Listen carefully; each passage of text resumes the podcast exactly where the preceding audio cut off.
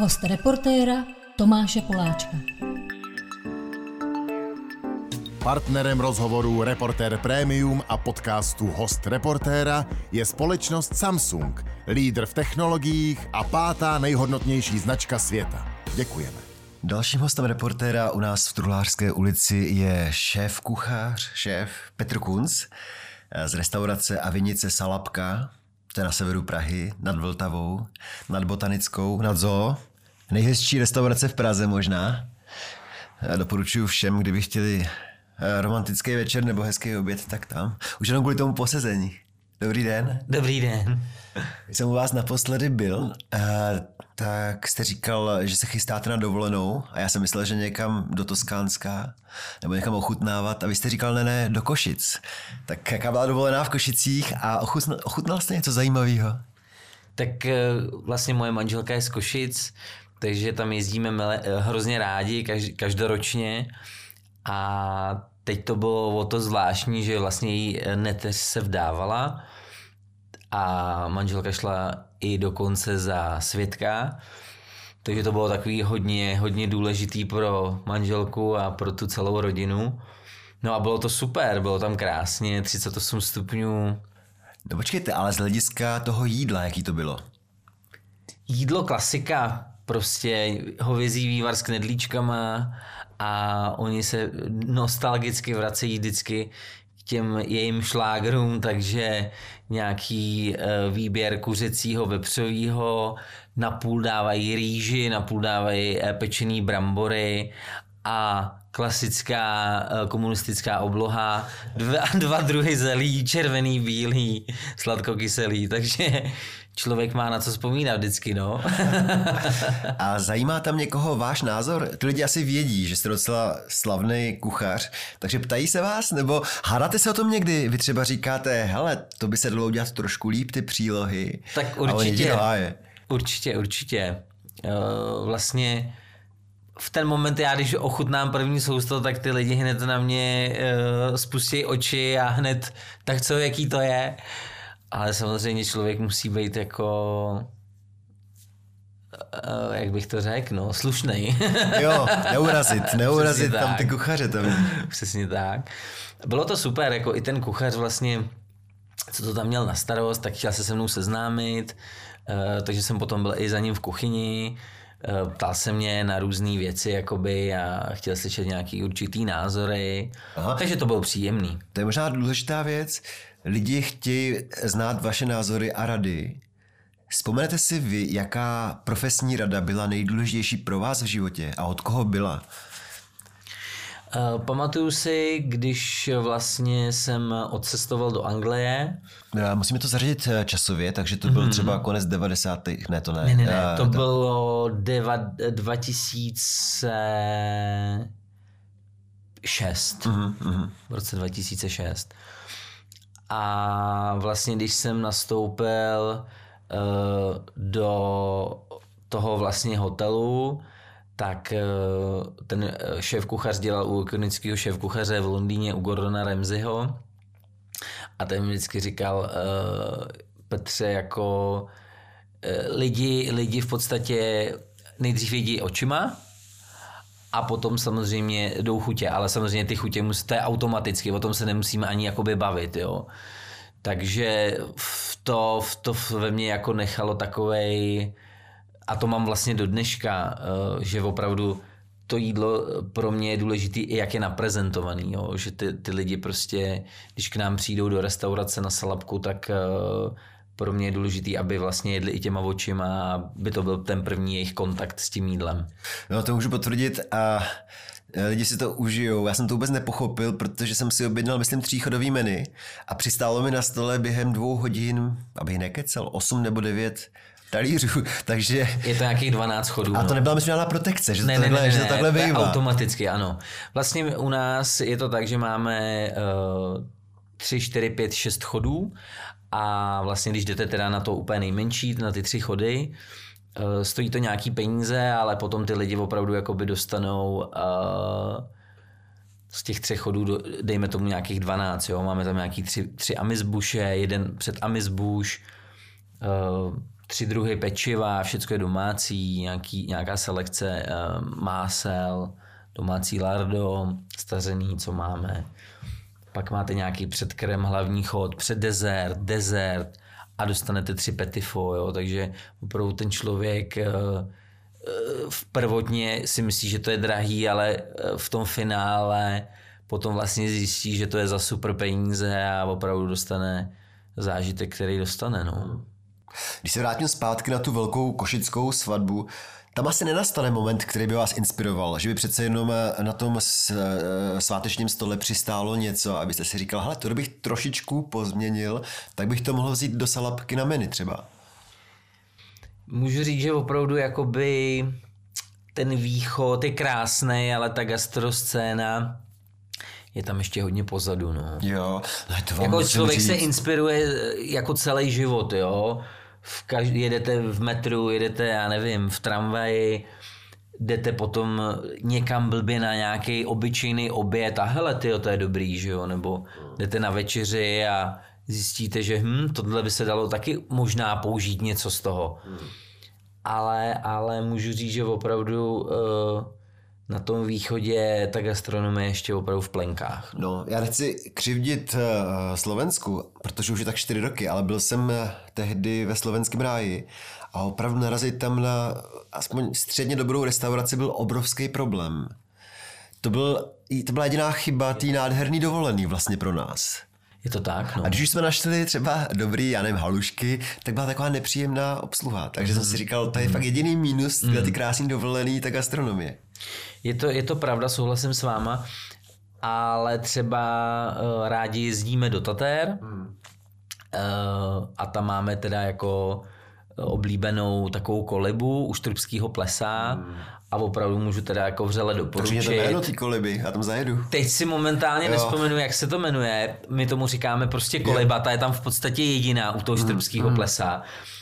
A opravdu jako teda super. Ta slovenská muzika, jo, ta cymbálovka, uh, obsluha je v krojích, opravdu tam jako tam, tam opravdu lidi odcházejí, přicházejí, tam je v pořád plno. No. A typická slovenská kuchyně a jako bezkonkurenční teda, můžu, můžu vřele doporučit. Uh, typická slovenská kuchyně, to si každý představí ty halušky a co ještě pod to počítáte? Přesně tak, halušky, pyrohy, uh, kapusnica. No a vás to třeba tchýně uh, nebo manželka naučila tady ty věci dělat? Určitě, určitě. Vlastně na Vánoce my neděláme rybí polívku třeba, ale děláme kapusnici. Mm. Děláme ji tři dny dopředu, aby se pořádně proležela. Dáváme do ní uh, nakládaný švesky. Mm. Fakt Různé věci, jakoby houby, co manželka opravdu jako má takový ten staro, starodávný recept ještě po, asi po prababičce a můžu jako, můžu říct, že je opravdu super, no. I když jsme dělali v minulosti meníčka na salapce, no. tak i, i dokonce jsme ji měli na obědovém menu.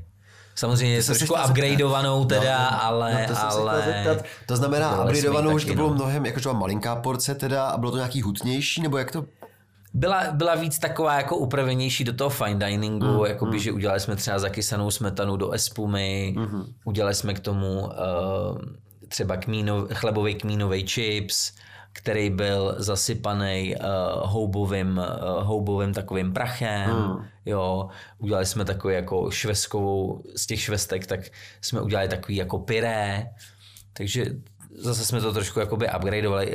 Um, brambory jsme třeba nakrájeli na kostičky, ty jsme dali do talíře, potom číšník vyloženě to, tu Zalej. polívku zalejval uh, před, před hostem u stolu. Hmm. No, eh, je právě možnost, třeba myslíte, že by česká nebo slovenská kuchyně se stala módním někde na západě? Protože já se to moc nevyznám, ale občas slyším, že teďka je módní třeba Holandsko, Belgie. Jsem ani nevěděl, čím je specifická, možná hranolky jsem myslel. A takhle za těch, já nevím, 20 let, co se tomu věnujete, Podnikl jste snahu někdy v zahraničí jim tam podsunout něco českého nebo slovenského právě?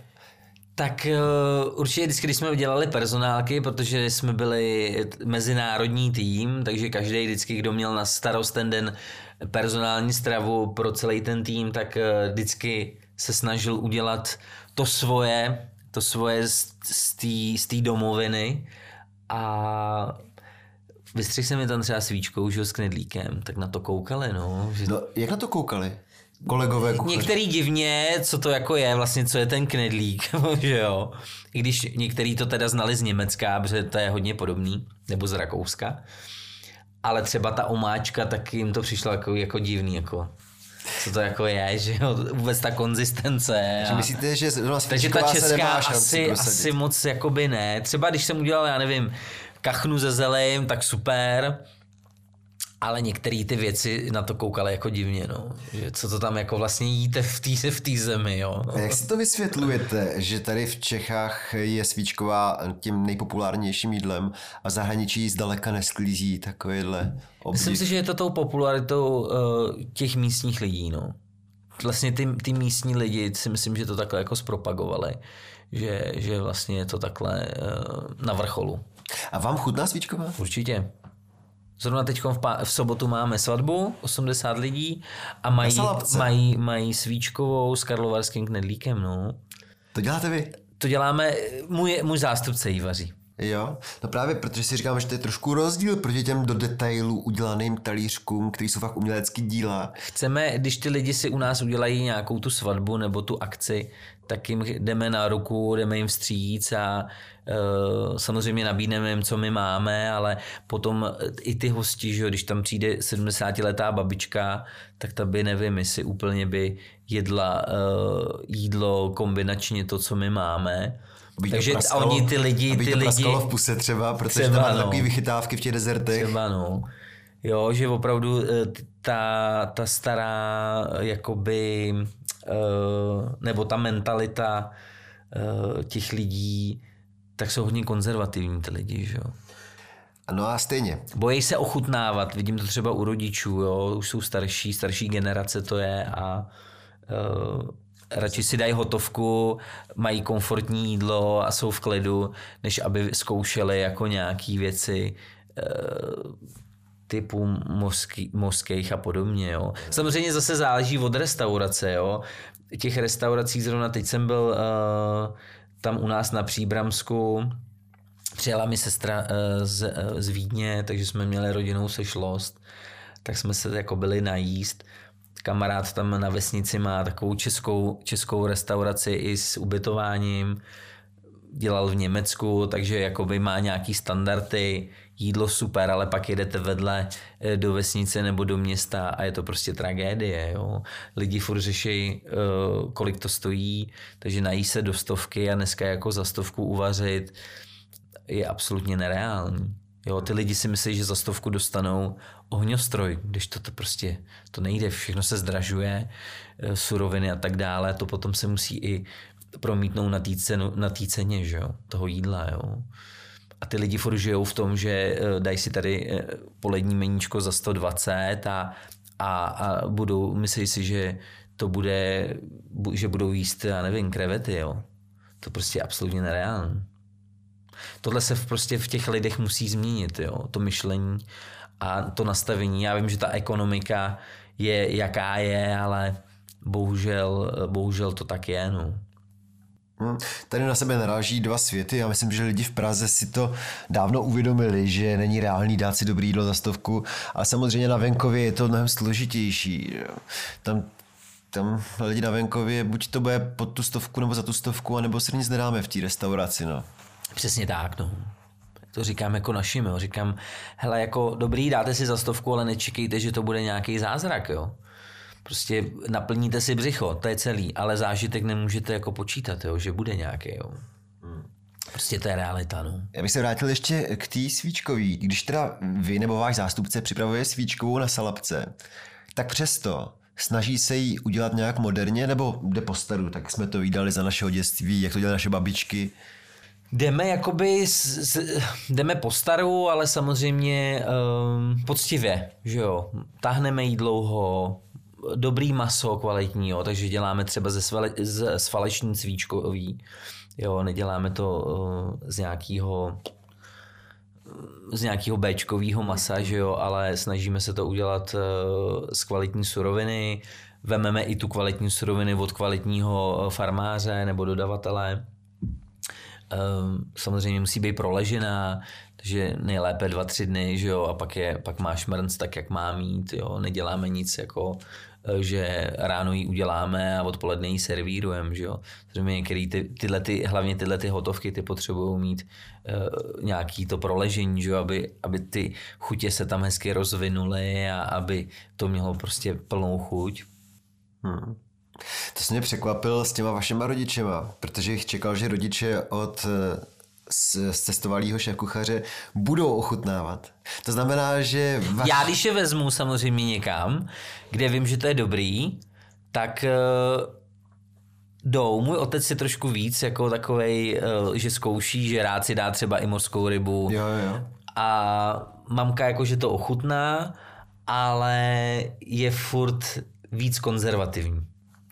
Takže když si vzpomenete na svoje uh, dětství, tak eh, to, co vám doma vařili, to byla klasická česká kuchyně. Přesně jenom. tak, přesně tak. A když jsem myslel k babičce na vesnici, že jo, ty měli hospodářství, tak to bylo tuplem. Ale bylo to všechno v podstatě, když to řeknu, blbě bio, že jo. To jo. Všechno a ještě, měli svý, že jo. A ještě k tomu, ta vaše rodina, byli to dobrý kuchaři? Moje babička, moje maminka určitě. Bylo to pro vás důležitý do života? Jsou to velmi, jsou to velmi dobrý kuchařky, nebo babička byla v podstatě, když jste malý, tak to neřešíte, berete to, berete to jakoby samozřejmostí. A na co si vzpomenete, když eh, teda uh, říkáte babička, tak co dělala ona skvělýho? Mně se hlavně líbilo na ní, jak měla tu, uh, že jo, tu světničku, měla opravdu takový ten francouzský tál, kde uh, topila dřevem, takže se muselo čekat, než se to prostě rozjede, jo, a na tom ona vařila, jo. Takže výborný liťáky, to jsou vlastně bramboráky, že jo, a třeba domácí kefíry, no, jo, jedli chudě. Nebo jsme měli brambory na loupačku s máslem, s pažitkou, k tomu čerstvý mlíko od krávy. To jsou takové jako věci, že opravdu se jedlo chudě, ale, ale opravdu perfektně, jo? že opravdu brambory byly brambory, mlíko bylo mlíko, Eh, jak je to opravdu dneska, eh, když to můžu srovnat někde Itálie, Francie, Anglie, ty hlavní suroviny jsou v naprostém suprovém stavu a jsou opravdu kvalitní. A od tohoto se potom všecko odvíjí i to vaření. Když máte prostě špatnou surovinu, tak v životě z ní nemůžete uvařit prostě kvalitní jídlo. Hmm. Jo. A to je to samé, jakoby, když my tady vezmeme prostě kvalitní maso od farmáře, anebo ho vezmu tady z nějakého velkého mainstreamu, jo? nějakého velkého shopping centra nebo podobně, že? nebo z nějaký velký, jakoby z nějakého velkého kor- eh, fabriky. Že? To je prostě úplně diametrálně rozdíl.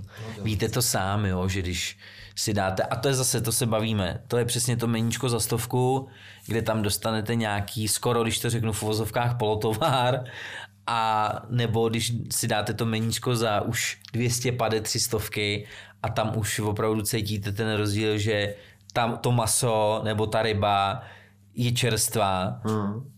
Mně se úplně zbíhaly sliny, jak jste vyprávěl vlastně o té svý babičce a o tom jejím stylu vaření. Pořád přemýšlím nad tím, co by vlastně na to ty slavní šéf-kuchaři ve světě řekli, kdyby přišli na návštěvu k ní, kdyby ještě žila a ochutnali tyhle ty levný klasický český jídla typu těch bramboráků. A já si právě myslím, že oni to znají. Znají to od těch svých babiček z toho venkova, z té Francie někde nebo z té Itálie, kde byli jako malí kluci a vlastně tam chodili taky a e, věřím, že ty měli taky nějaký hospodářství a takhle se přesně jim vařilo taky, že jo. No, já vás vím, e, že ten zlom nastal relativně brzo, když se vaše sestra odstěhovala do Rakouska, vy jste začal po revoluci jezdit na návštěvy za ní a tam jste poznával teda lepší hospody. Naši vrstevníci si vzpomenou, že ty hospody za našeho dětství nebyly v Čechách nic moc. Je to Takže vy jste viděl diametrálně lepší. Já jsem v roce 90 poprvé navštívil Švýcarsko a já jsem čuměl. Ale právě jsem čuměl teda na McDonald. Uh, co, vzpomenete? No to bylo hrozný. Já jsem to v životě neviděl ani ve filmu snad. A teďka jsem vystoupil v Curychu, byl jsem za svojí tetou, která emigrovala. A já jsem tam stál před těma dveřma do McDonaldu a vdechoval jsem tam ty vůně a to bylo něco krásného. Co bylo to vaše jídlo, jestli si vzpomenete, který bylo pro vás to přelomový, kdy jste si říkal, Kdy jste vůbec jako 11 letý nebo 12 letý kluk začal věnovat pozornost tomu talíři a říkal jste si, to mě asi zajímalo, to mě zajímalo dělat. Co to bylo? No tak určitě to byla uh, ta restaurace, že jo? Která to byla? To si opravdu Ale v jakém jako, městě, jakým, Ve Vídni to a bylo, v jakém stylu byla, v jakém stylu vařila? Uh, byl, byla to klasická prostě nějaká uh, mediterální, tuším, že. Uh, byli, seděli jsme na zahrádce, protože vždycky jsem tam jezdil v létě a ta zahrádka tam byla prostřená, byl tam prostě bílej ubrus. Což v té době tady v, jakoby v Čechách to možná existovalo jenom v Praze, tady někde v obecním domě a podobně. A vím, že jsem si tenkrát snadal rybu mořskou, A bylo vám těch 12 třeba? 11, 12. A jako jsem si říkal, že vlastně to je první mořská ryba v mém životě, kdy jsem vlastně ochutnal, že jo. K tomu byl nějaký salátek, nějaký brambory, tuším, že u toho byla nějaká jako bear blanc omáčka a ten moment jako jsem si říkal, proč tohle se neděje u nás? Jedli Proč je, to, proč je to tady? Proč je to tady a proč to není u nás? V ten, že jo, je vám 11, no tak nebo 12, tak nechápete to ještě v, v tom věku, jakoby. Samozřejmě jsem cítil, eh, když jsme říkali paní učitelce soudružko a pak přiš, přeběhla nějaká doba teď já jsem řekl soudružko učitelko a ona mi řekla, já už nejsem soudružka učitelka, já už jsem paní učitelka, Petře. Jo, jo, V ten moment si řeknete, aha, ok, tady se něco děje, že jo. Pak vidíte samozřejmě v té televizi, byla nějaká revoluce, lidi tady běhali na staroměstském náměstí a podobně, že jo, s vlajkama a skandovali a e, měli klíče v ruce, že jo. A mi je třeba říct, že vy jste nežil v Praze, vy jste žil teda... v Já jsem žil v tom Rožmitále. Mhm. pod Třemšínem. Tam přece jenom všechno přišlo trošku později asi. Trošku jo, no. No jasně, ale eh, jak říkáte, ta doba se teda rychle změnila, vy jste mohl začít jezdit do toho Rakouska. Já A jsem takhle zač- vám stačí sedět nad tou rybou, říct si, to je výborný, moje první pořádná mořská ryba v životě. Možná bych se tomu mohl taky věnovat a dělat kuchaře. Je to tak a hlavně potom já jsem, eh, eh, můj strejda žije na Kladně, eh, on začal podnikat tady v Praze, takže jsem s ním jezdil a to ve mně vlastně taky jakoby hodně zanechalo, že poznal jsem hl- hlavní město Prahu, jak to tady funguje a už to jako bylo taky, že jo, rozdíl mezi tím Rožmitálem a tou Prahou. Už to byl taky hrozně velký skok. A strejda taky rád jet, takže chodili jsme do dobrých restaurací. Na Tylovo náměstí byla, teď je tam McDonald nebo KFC, tam byla moc dobrá restaurace, nevím už, jak se to teda jmenuje. A tam byla otevřená kuchyně, což mi přišlo, že opravdu to snad byla první restaurace s otevřenou kuchyní. A tam přesně byl taky kuchář, měl, měl čepici, krásně oblečený a tam my jsme chodili na obědy nebo na večeře. On tam měl vždycky různý nějaký jako pracovní meetingy a tam už jsem taky viděl jakoby tu úroveň. Že říkám, tyjo, to je takový hodně podobný už uh, tý Vídni. No, ale vy jste nakonec... A v ten moment jsem si přesně řekl, že to chci dělat. A že nechci být někde uh, Kanceláři.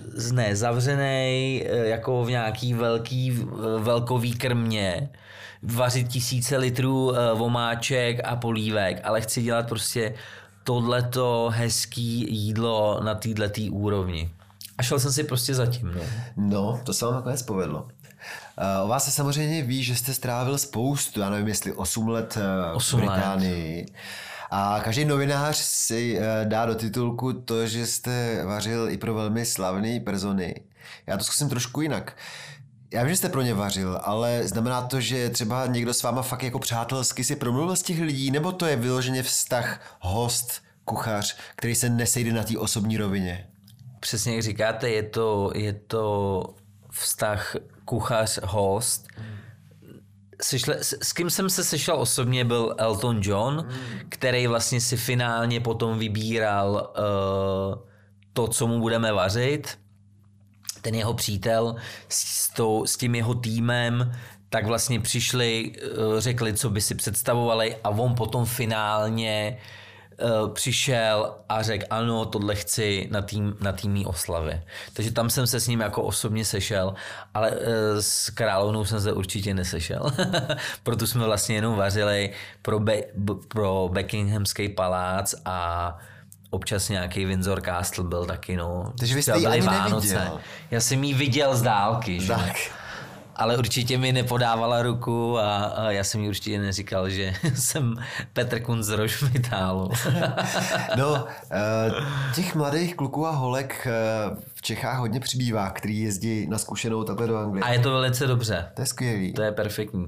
Já se... určitě jim fandím, potřebujeme to, potřebujeme to tady zlomit, protože jakoby ty mladí furt to berou tak, že mm, nemám moc dobrý známky vo škole, tak se jdu vyučit kuchařem, číšníkem, ale tak to jako úplně není. Jo. Myslím si, že měli by ty lidi eh, nebo ty, ty mladí, který na to jdou, tak si uvědomit, že je to krásná práce eh, a dá se při ní krásně cestovat a když vás to opravdu baví, tak eh, můžete v životě něco dokázat a máte to opravdu potom jako uh, lifestyle. Ne, tak pojďme se prakticky trošku. Tak dejme tomu, že máme doma středoškoláka, který k tomu směřuje trošku, že mu to vaření jde.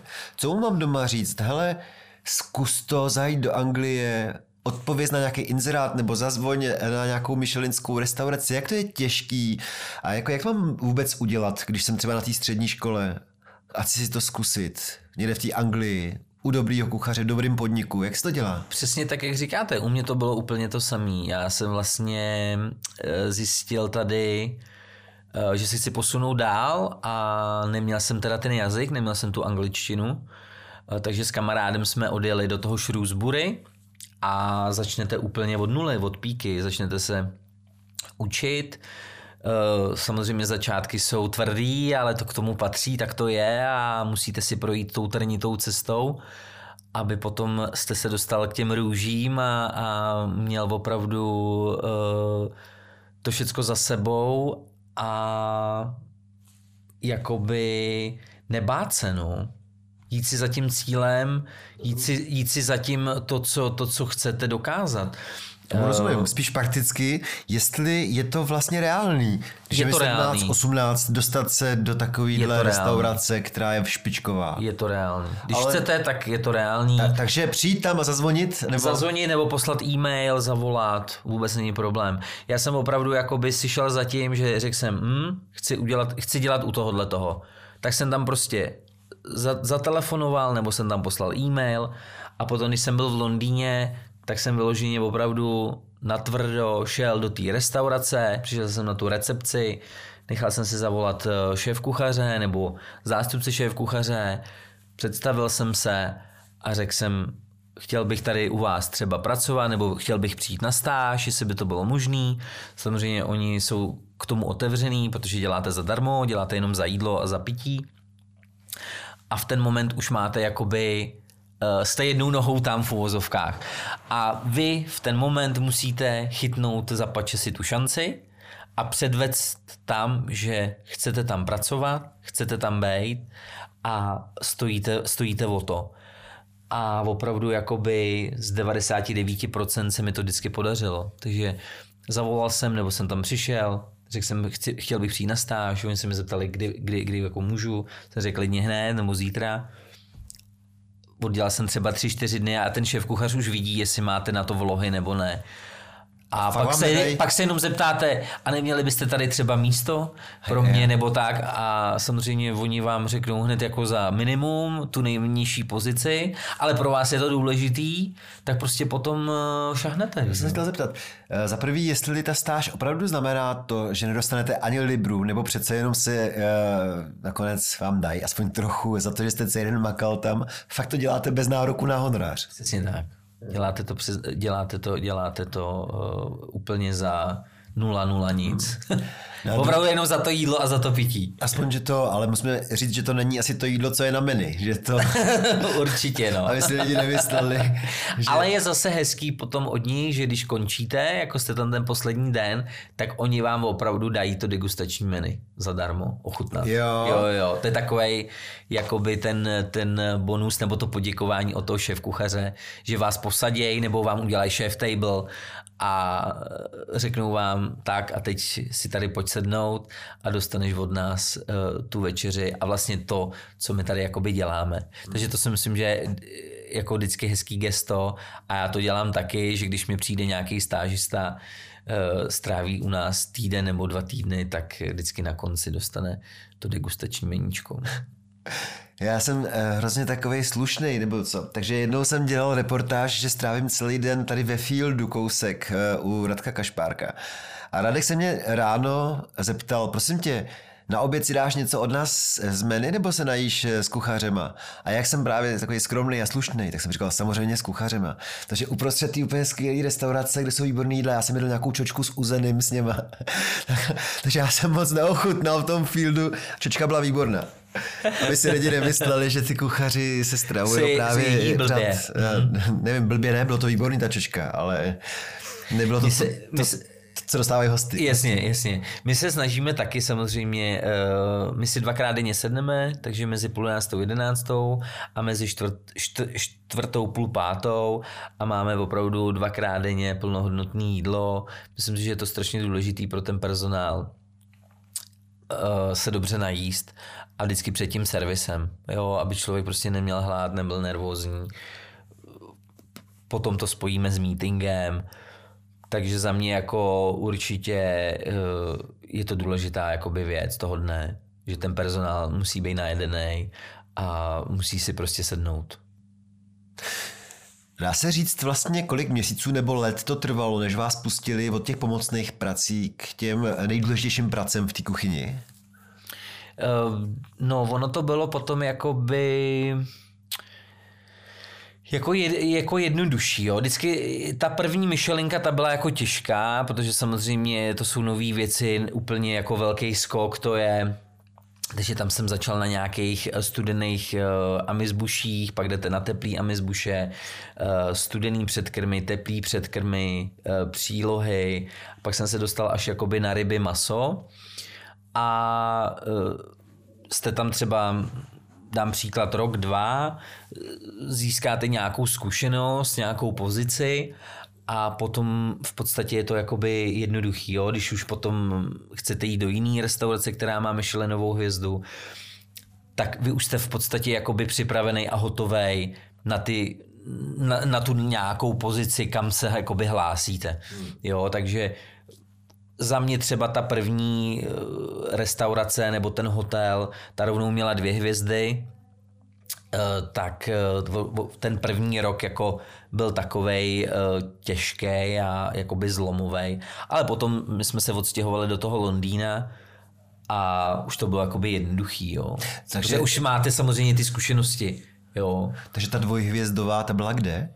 To bylo vlastně v Newbury. Mm. Uh, byl to Hotel Vineyard, se to jmenovalo. Um, golfový, golfový hotel, spa, krásný, no. Bylo to, bylo to tak jako, že jo, zase pole, uh, krásný golf, relax. Ještě pořád mají dvě hvězdy? Už ne. Ten kuchař vlastně už tam dávno není. Uh, ani jsem na to teď jakoby nekoukal poslední dobou, ale vím, že, vím, že nemají ani jednu už. No. A tehdy, když měli ty dvě hvězdy, bylo to fakt wow, jakože to bylo něco třeba oproti Salapce, proti vaší restauraci, že to bylo někde ještě mnohem vejš posunutý. Protože Salapka sice je v Michelinském průvodci, ale na tu hvězdu, já nevím, jestli vůbec chcete, ale zatím jako čeká. Je v průvodci. Jsme v průvodci, čekáme na hvězdu, chceme hvězdu. A... a musí přijít taky někdo trefit do troji. Přesně tak. Nejste, nejste v centru, jste mezi to vůbec, a to vůbec, to vůbec jakoby nevadí. Eh, tím, že už jsme v tom guideu, tak eh, už jsme vlastně jednou nohou eh, tam, dá se říct. A teď už musíme jenom čekat, kdy to jakoby přijde. ale když bych to měl jakoby srovnat Salapka a Vineard, ve Vineardu se dělala taková jakoby lehce moderní Francie a tady zase my děláme úplně jiný koncept kuchyně, takže nemůžu to jakoby, nemůžu to jakoby asi srovnávat. Co se týče, co se týče servisu, myslím si, že máme na velmi dobrý, dobrý úrovni taky. Můžu se zeptat, jaký ten koncept vlastně máte? Já tam sice byl, ale já to nedokážu pojmenovat. Vy to máte určitě pojmenovaný. Uh, Jsme vlastně moderní, inovativní. Uh, můj koncept je takový, že uh, podporujeme místní farmáře a dodavatele, takže vždycky hlavní surovina je lokální, nemáme, takže tím pádem nemáme mořské věci, protože nemáme moře. Uh, hodně dáváme důraz na zvěřinu, hovězí maso, protože tím, tomu se tady daří a máme, máme super, super dodavatele a farmáře. A pak samozřejmě eh, teď, co máme na menu, tak máme Nodino, to je italský uh, uzel a to máme od Marka z Mozzarella Art třeba. Mm-hmm. Takže je to třeba Ital, ale je to z českého mlíka, mm-hmm. takže je to český produkt, mm-hmm. ale je to italská metoda. Jo? Takže zase ukazujeme lidem, že ano, je to sice italský produkt, ale který se dělá v České republice a k tomu máme napasovaný moderní komponenty a věci. Jo, takže eh, já jsem i žil rok v Ázii, baví mě azijská kuchyně, takže máme tam i různé jakoby věci eh, azijský. Jo. Eh, dneska vlastně se vaří hodně inovativně, takže vždycky je to o tom kuchařovi, jakou cestou si prošel, kde pracoval, co si z toho vzal a tak dále a tak dále. Takže já vařím vlastně takhle, jo, inspirativně, moderně, lehce, chci, aby ty lidi, když k nám opravdu přijdou, jak, jak jste zmiňoval, dáte si tři chody ve finále, to je 12, když si dáte u nás šesti chod, tak máte nějakých 15-17 chodů. já si právě umím představit, já samozřejmě to miluju. Jako já jsem šťastný, že jsem ochutnal, ale představuji si třeba fakt generaci svých rodičů, který musí být naštvaný. To jako tady přišlo 12 různých prťavých jídel, jak na to jsou vůbec zvyklí. Třeba lidi, kterým dneska 65, 70 a starší ještě, jo. Přesně, to je konzervativní. konzervativní vlastně seniori, no. protože to musí být hrozný. Je, když dostávají no. 12. talí talíř s něčím. Ale zase eh, v Rak- eh, ve Francii, v Itálii, v Rakousku jsou na to zvyklí, protože samozřejmě tady byl 40 let jo, komunismus, jo. jo. Ten čtyři, těch 40 let nás strašně zabrzdilo, což je strašná škoda a v podstatě my to musíme znova nastartovat, celou tu scénu. Za první republiky před, v podstatě, když to řeknu eh, blbě, nebo to je realita, před první světovou válkou tady se jedlo nádherně, že jo. Jo. Se, my jsme se mohli srovnat s Francií, Rakouskou, Uhersko, že jo. Ta kuchyně nebo vůbec gastronomie tady byla na světový úrovni. Ale tím, že prostě byla první, druhá světová, pak 40 let komunismus, tak nás to hodně zabrzdilo. No. A máme co dohánět. To se mě navedlo na zajímavou myšlenku možná, protože já jsem taky jako v dětství strávil za komunistů. A mně vůbec nedocházelo, že v Praze jsou vinice. A oni možná ani nebyli, nebo si je nepamatuju. A taky je to daný tím, že teďka mám štěstí, že bydlím v té severní části Prahy a bydlím přímo u jedné vinice mezi Prosekem a Vysočanama. Ale možná vůbec největší je právě Salapka, jo. A to je, za první je to, ten, je nádherná vinice, ale za druhý, já jsem nevěřil vlastnímu jazyku. Když jsem si u vás dal tamní víno, dokonce bylo, myslím, červený, a bylo vynikající úplně.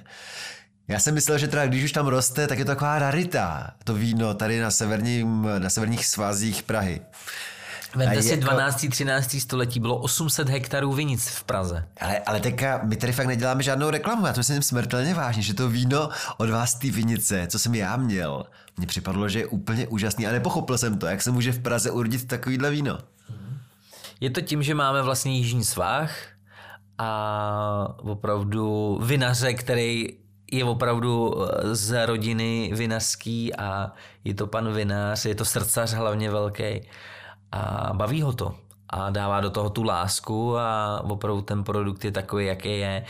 Eh, můžu říct, že opravdu na to, že to je pražský český víno, tak si myslím, že je na velmi dobrý úrovni. Jo? Že i kolikrát k nám přijedou hosti příklad Francie, eh, Itálie a sami nevěří, jako jo, že tohle se urodí v hlavním městě, jo, střední, střední Evropy. Je potřeba jo. říct, že jste fakt na tak krásném místě, který už bych ani městem nenazýval. Tam už doopravdy vlastně je spousta zeleně, jak říkám, je to přímo nad botanickou zahradou. Každý si myslí, že jsme úplně mimo Prahu, ale v podstatě mám to vyzkoušený, když na staroměstském náměstí sednete do taxíku, tak jste u nás za 10 minut. Jo? Což spousta lidí jako mně přijde, že neví a, a spousta lidí si myslí, že jsme úplně někde uh, na okraji Prahy. Přitom jsme pořád Praha 7. Jo? Já tam nejezdím ze Staromáku, já tam nejezdím ze Staromáku taxíkem, ale jezdím tam často autobusem z nádraží Holešovice a tam jsou takový obrázky zvířat, že třeba, já nevím, slon by to tam doběhl za 7 minut k vám, ne k vám, do zoo, jasně, ale to je v podstatě jasně, stejná vzdálenost. Jasně. No. no, eh, na tom je fakt vidět, Možná to, jak se to tady zlepšilo po té revoluci, určitě, protože určitě. já si tohle vůbec nevybavuju. Aby byly někde v Praze takhle nádherný vinice, jo. Teďka fakt nechválím jakoby restauraci, ale chválím celkově to místo, jako když tam zapadá slunce třeba a fakt tam jako sedí pár, pije to víno, tak to je naprostý kýč tam, to je jako by byl člověk jeden na dovolený fakt ve Francii vlastně, koukal dolů směrem k té Vltavě. To je dobrý, to jste vychytal dobře, ale uh, ještě mi řekněte jednu věc. Jak se vám žilo v té Ázii? Bavíme se o Tajsku? Bavíme se o Tajsku, o Bangkoku. O Bangkoku. No tak tam bych asi nechtěl žít. Je to, já tomu říkám s manželkou, že to je takový azijský Londýn. My tím, že jsme žili v Londýně, tak jakoby uh, jsme na to zvyklí, na ten ruch a šum. Já bych hrozně chtěl žít v Tajsku, ale u moře teda, mm-hmm. jako mm-hmm. na nějakém klidnějším místě, než je Bangkok. Je to, je to samozřejmě metropole úplně že jo, brutální, veliká.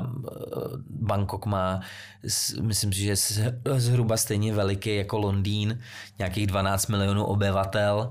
Takže je to hodně, hodně, velké, hodně velký město a to město vlastně vůbec nespí, to jede 24-7 a jak jsem začínal v tom dvoumyšlenovém uh, hotelu, tak tam jsem se seznámil uh, s klukem, který shodou okolností je taky Čech a ten, přes něho jsem se vlastně tam dostal. On tam už měl nějaké zkušenosti? On, byl, on tam byl jako exekutiv šéf pro pět restaurací, pro jednoho italského uh, uh, podnikatele. A ještě tam je? A on mě právě dohodil otví, vzali vlastně jednu restauraci, která byla vyhlášená, která se jmenovala Calderazzo a vlastně Aziati mají rádi italskou kuchyni a v ten, já jsem předtím pracoval uh, v restauraci Locanda Locatelli, jednomyšlenová restaurace v Londýně a on chtěl vlastně podobný koncept v tom Bangkoku. Takže ten můj kamarád mě oslovil, jestli bych to nechtěl vzít. Takže já jsem tam potom jakoby za ním odjel a, a dělal jsem tam uh, še, jakoby šéf de cuisine, uh, šéf kuchaře v této právě uh, italské restauraci. A tam šlo teda o nějakou fúzi mezi Itálií a uh, jeho východní Asií, anebo to bylo striktně italský? Bylo to čistě striktně italská kuchyně. Ale samozřejmě dělali tam Aziati, šéf kuchař, který tam byl, tak byl tajec, Právě, jestli třeba občas přece jenom nějaký detaily neměnili. Ne, ne, ne, protože ten majitel byl Itál, eh, manažer byl Itál, takže opravdu se to drželo striktně, takže se tam měla opravdu čistě italská kuchyně. S tím, že eh, to, co já jsem dělal vlastně u Locatelliho, tak oni chtěli takový ten jakoby podobný touch tam jako mít. No. No a uh, co vám ten rok dal a vzal v Tajsku? Dalo mi to strašně moc, jakoby, protože samozřejmě, když jsem měl to volno, tak jsem chodil na ty markety, takže nový chutě, chodil jsem do těch tajských restaurací, ale i samozřejmě do těch japonských, korejských a tak dále. Takže opravdu tam jsem nadechal celý, celou tu Ázii, což pro mě byl opravdu velký zlom a začal jsem to právě kombinovat do těch mých jídel. Jo, ta azijská kuchyně je taková lehká, uh, hrozně, hrozně je to o různých bylinkách, eh, o různých uh, sojových vomáčkách, kary pastách, domácích, že jo. To není jako když si koupíte tady nějakou mainstreamovou pastu, ale tam prostě to tam se drží ta tradice, tam je prostě, to zrovna teď máme, jo, tak mám karipastu, koupil jsem na marketě, kde je 70-letá babička, ta to každý ráno mlátí už 50 let, jo. Takže vy sám ji nemlátíte. Já ji sám nemlátím, já už ji mám hotovou, já už ji mám připravenou, jo. A uměl byste to? Udělat si dobrý domácí kary? Určitě, Jo. určitě. Ale zase potřebujete k tomu mít ty správné ingredience, který tady se málo kde dají sehnat. Možná v sapě, jo. Ale nevěřím, že v této kvalitě, jako koupíte tam na tom, běžně na tom marketu. Oni, pro ně je number one rodina, number two je jídlo. Jo. Jo, tím oni žijou. To je jejich prostě, to je jejich prostě moto. Rodina a jídlo. Nic víc se jakoby nezajímá. Jo, i ty chud, jako myslím, i ty chudí lidi, jakoby, jo. Já, já tomu rozumím.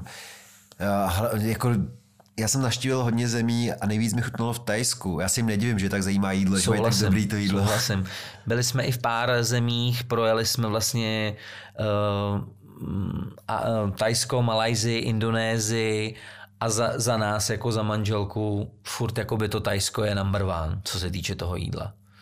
Vy mluvíte o samých příjemných věcech.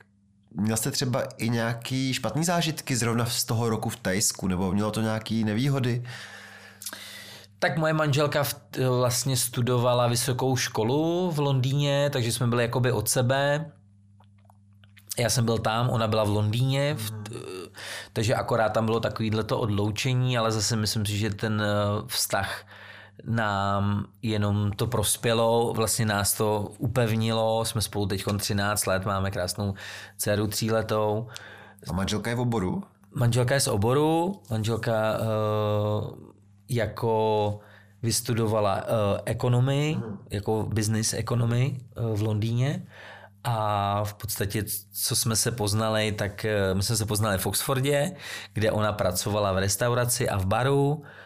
Uh, já jsem pracoval v restauraci samozřejmě. A pak jsme šli spolu dál do Londýna, bo já byl v tom Newbury, ona zůstala v Oxfordě ještě. Pak eh, po roce jsme se domluvili, že teda půjdeme do Londýna, že tam já budu mít víc, víc prostoru do těch Michelinových restaurací a ona miluje Jamieho Olivera, takže a Jamie Oliver zrovna eh, otvíral novou restauraci ve Westfieldu eh, na západním Londýně u Shepherd's Bush. Aha. A ona jako, mi, ona mě to někde vyskočilo, říkáme, hele, Jamie otvírá restauraci novou. Ona je, ty jo, to by bylo super, říkám, no, tak tam pošli životopis. A ona, mám jako jo, říkám, no samozřejmě. Proč bys ho tam neposlala, za to nic nedáš. Tak ho tam poslala, šla na výběrový, nebo jako na, mí, na, na pohovor, no a vzali jí, že jo. A pracovala u něj pět let. Takže udělala ještě větší kariéru než vy v zahraničí. Tak eh, v podstatě jo i ne. Já jsem si šel po těch Michelinkách, ona vystudovala mezi tím vysokou školu a vlastně dělala u toho Jamieho Olivera, no. Což je spíš celebrita. Takže jsem spíš, spíš asi tak, spíš asi tak. Dělala tam vlastně nejdřív servírku, eh, potom eh, vždycky jakoby každý rok, on těch samozřejmě poboček má daleko víc, tak každý rok vždycky vyhlásil eh, zaměstnance roku a ona zrovna ten rok eh, vyhrála zaměstnankyni, tak jeli do Itálie a vlastně kde odkud, odkud on bral ty produkty, Ona s tím Jamiem ano, jeli spolu sami dva? ne, ne, ne, jako by všichni. Takže on měl třeba 50 restaurací po celé Anglii, což měl. Takže z každé té restaurace ten vítěz, takže jich bylo třeba 50 a ten Jamie jel s nima po té Itálii a ukazoval jim vlastně odkaď berou ty, nebo odkaď on bere ty produkty. Takže eh, odkaď bere prosecco, odkaď bere síry, odkaď má šunky a podobně. Takže to byl prý úžasný jako týden. A potom eh, jí nabídli, jako jestli by nechtěla dělat manažerku. Takže vlastně to vzala a skonči, končila teda jakoby, jakoby manažerka eh, v tom, na tom Shepherd's Bush. No. A teďka je s váma na salapce. Teď je se mnou na salapce. a- Šéfuje vám, nebo co? Jo i ne. Jak kdy. Musíte s ní konzultovat nový menu? Nemusím. Nemusíte? Ne, ne, ne, jako do toho mi jako nemluví, ale samozřejmě máme eh, co, kdykoliv to meníčko měníme, tak máme uh, vždycky tasting, Oni k tomu párují víno, ona samozřejmě i someliérka, plus samozřejmě uh, ty její uh, podřízený mají taky základní someliérský kurzy. Takže to komunikujou. Plus samozřejmě komunikujeme i to jídlo, jo? takže si řekneme třeba, hele, tohle bych chtělo víc, tohle bych chtělo míň. Tam vlastně je opravdu takový ten finální touch toho meníčka, toho vína a pod, musíme s tím být opravdu všichni spokojení, protože samozřejmě je strašně důležitý, aby ten číšník to znal, aby to ochutnal, aby věděl, co prodává. A tam se řeší opravdu to finále toho jídla, jak bude chutnat, jak bude vypadat a co se k tomu, jaký víno se k tomu bude párovat. Vy jste se vrátil domů do Čech kvůli salapce? Nebo už toho bylo dost, toho toulání se po světě? Jsme po osmi letech vlastně si řekli, že dál už se jakoby asi posunout nemůžeme. V té době to nebylo moc jakoby úplně jednoduchý, uh, co se týče uh, zdravotních problémů manželky. Trošku se jí sesypala imunita, málo sluníčka, málo vitamínu B a jakoby ten posun už tam nemohl být jako vyšší v úvozovkách z její strany, z mé strany, protože samozřejmě uh, oni vás potom jakoby nepustí úplně mezi sebe, že byste dělal někde tam jako šéf kuchaře, furt na vás koukají, jako že jste z východního bloku. Možná teď už se to třeba změnilo, jo, po těch sedmi, osmi letech, co jsme tady. Ale v té době to bylo v podstatě takový jakoby až jako nereálný, no. Takže já jsem se dostal uh, pro tu, vlastně jsem pracoval pro tu cateringovou společnost Rubar v tom Londýně, kde jsem dělal v tom development týmu, kde my jsme podepisovali ty kontrakty s těma VIP klientama, jako byl Elton John, uh, že jo, uh, pro britskou rodinu. V té době v roce 2012 uh, byly olympijské hry mm. v Londýně, mm. takže i pro ty jsme dělali nějaké věci a podobně uh, Royal Ascot. Tam, je, tam bylo spousta jakoby věcí, Wimbledon a podobně. Uh, takže to si můžu říct, že jsem byl tak jakoby asi na tom vrcholu. Jo, protože potom, když jste v těch eh, Michelinkách, tak uh, oni, uh, tam se možná můžete dostat maximálně na nějakýho zástupce šéf kuchaře, ale tam jste asi jakoby skončil, jo. To byste musel mít asi opravdu jako sakramentský velký štěstí, aby vás pustili, že OK, ty budeš teď šéf kuchař. Takže už jste chtěl být šéf restaurace. Už jsem chtěl být, už jsem chtěl být jakoby šéf kuchaře. Ano, řekl jsem si, že v těch 30 letech, do těch 30 let budu čerpat, budu vnímat, budu samozřejmě, uh, samozřejmě učí se člověk celý život. I teď pořád člověk leží v, uh, v knížkách, furt se něčím inspiruje a tak dále, a tak dále, co je trendy že jo, ve světě a podobně. Takže musíte pořád jet, není to to, že dobrý, byl jsem 8 let venku, uh, takže teď jsem nějaký velký uh, pan šéf kuchář a tím to končí, jo, to vůbec, jo. Člověk musí mít pokoru a uh, musí se pořád posouvat a pořád se učit. Pořád se jo, vyvíjet. Jo, vy, vy na mě působíte jako člověk, který maká na sobě pořád a z toho možná vyplývá otázka, proč to je stresující zaměstnání, jestli už za sebou máte, a taky říkáte, že manžel se se svého času sesypala imunita, jestli už za sebou máte nějaké vyhoření právě z toho, že to je takový nezvyklý povolání. Musím říct, že zatím ne. Uh, občas je to náročný, ale pořád, eh, člověk musí, myslím si, že musí mít cíle, musí mít uh, vždycky nějakou metu, za kterou se jakoby jde, a ta si myslím, že ho drží jakoby nad tou vodou a uh, v podstatě vás drží v tom, že nemůžu jakoby eh, teď to vzdát a musím pořád jakoby jet, jo. A vaším cílem je co? Tak mojím cílem je určitě uh, získat Michelinovou hvězdu na Salapce, jak už pro ten uh, prostor, tak i pro ten tým. Myslím si, že ty lidi si to zasloužejí, jak tvrdě pracují a, a co do toho dávají a jsme tam vlastně jakoby tým, jedna velká rodina a když vždycky ke mně někdo nastupuje na nějakou určitou pozici, tak eh, chci, aby si uvědomili, kam vlastně nastoupili, aby ráno vstali s tím, že teď jdu někam, kde je někdo, s kterým něco dělám a naplňuje mě to, dělá mě to šťastným, dělá mi to dobře a jde mi o něco.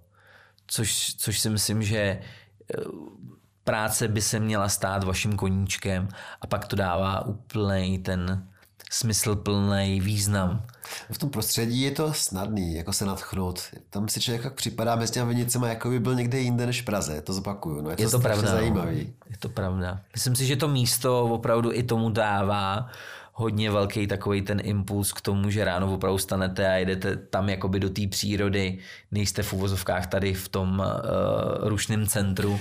Je to něco za něco. Sem zase by přišla asi víc turistů, by sem přišlo, bylo v centru tady někde. Můžu říct zase, že tím, že už jsme i v tom Michelin Guideu, tak na základě toho k nám chodí hodně ciziny teda.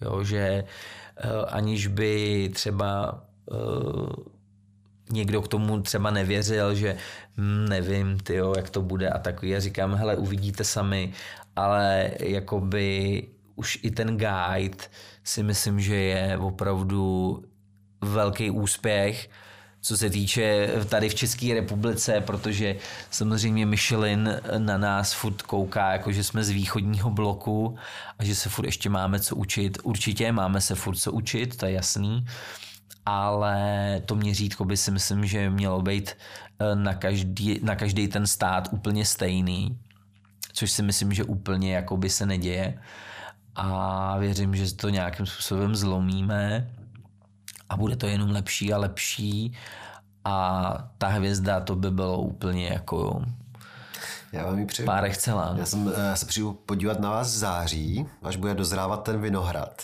To mě Určitě zajímá. přijďte. A vy teda, pokud chápu správně, neděláte žádný vinobraní, který bylo pro veřejnost, protože zase toho není tolik zase, že toho vína, aby lidi si kupovali spoustu flašek. Přesně jak říkáte, jsme butikový vinařství, takže ta produkce je malá. Máme 4,5 hektaru, zhruba uděláme 12 000 lahví za ten rok a 90% produkce děláme vlastně u nás. Samozřejmě můžete si koupit přes náš e-shop nebo přijet si, můžete si koupit domů, ale aby jsme dělali jakoby vinobraní, jako se děje na Moravě, to, to ne. A teďka máme uh, úterý, to máte zavřeno, že jo? Úterý Ano. máte zavřeno a máme kolem desáté hodiny. Uh, můžu se zeptat, co jste měl k snídani a co budete mít k obědu a kde? A snídaně asi doma, předpokládám. Snídám, snídám doma, ale když jezdím do práce, tak snídám až v práci. A uh, nejraději snídám ovoce, jogurt, pak si dám kávu a to, to je takový můj jakoby nastartování, nastartování se toho dne. A dnešní oběd zatím vůbec nevím, co se bude dít. Jak to Takže- bývá tak jako klasicky? Uh, třeba občas to úplně odpískáte a nejdete na oběd, nebo vždycky obědváte? Přesně jak říkáte, no. Občas se to odpíská, ale uh, jakoby vždycky, vždycky se musí člověk najíst, že jo, něčeho někde. Takže buď, buď, jdeme, buď jdeme na, dobro, na dobrý oběd, nebo, nebo eh, uvaříme si doma, střídáme to. Já, eh, já vám moc rád děkuju, že jste přišel. Já děkuju za to, že děláte krásné věci. A ještě poprosím, abyste tady zůstal, protože máme čtyři desítky patronů, kteří podporují tenhle podcast i finančně a tam bych se ještě zeptal na pár věcí. Takže nashledanou Naschledanou. a patroni, vy neodcházejte. Děkuji za pozvání.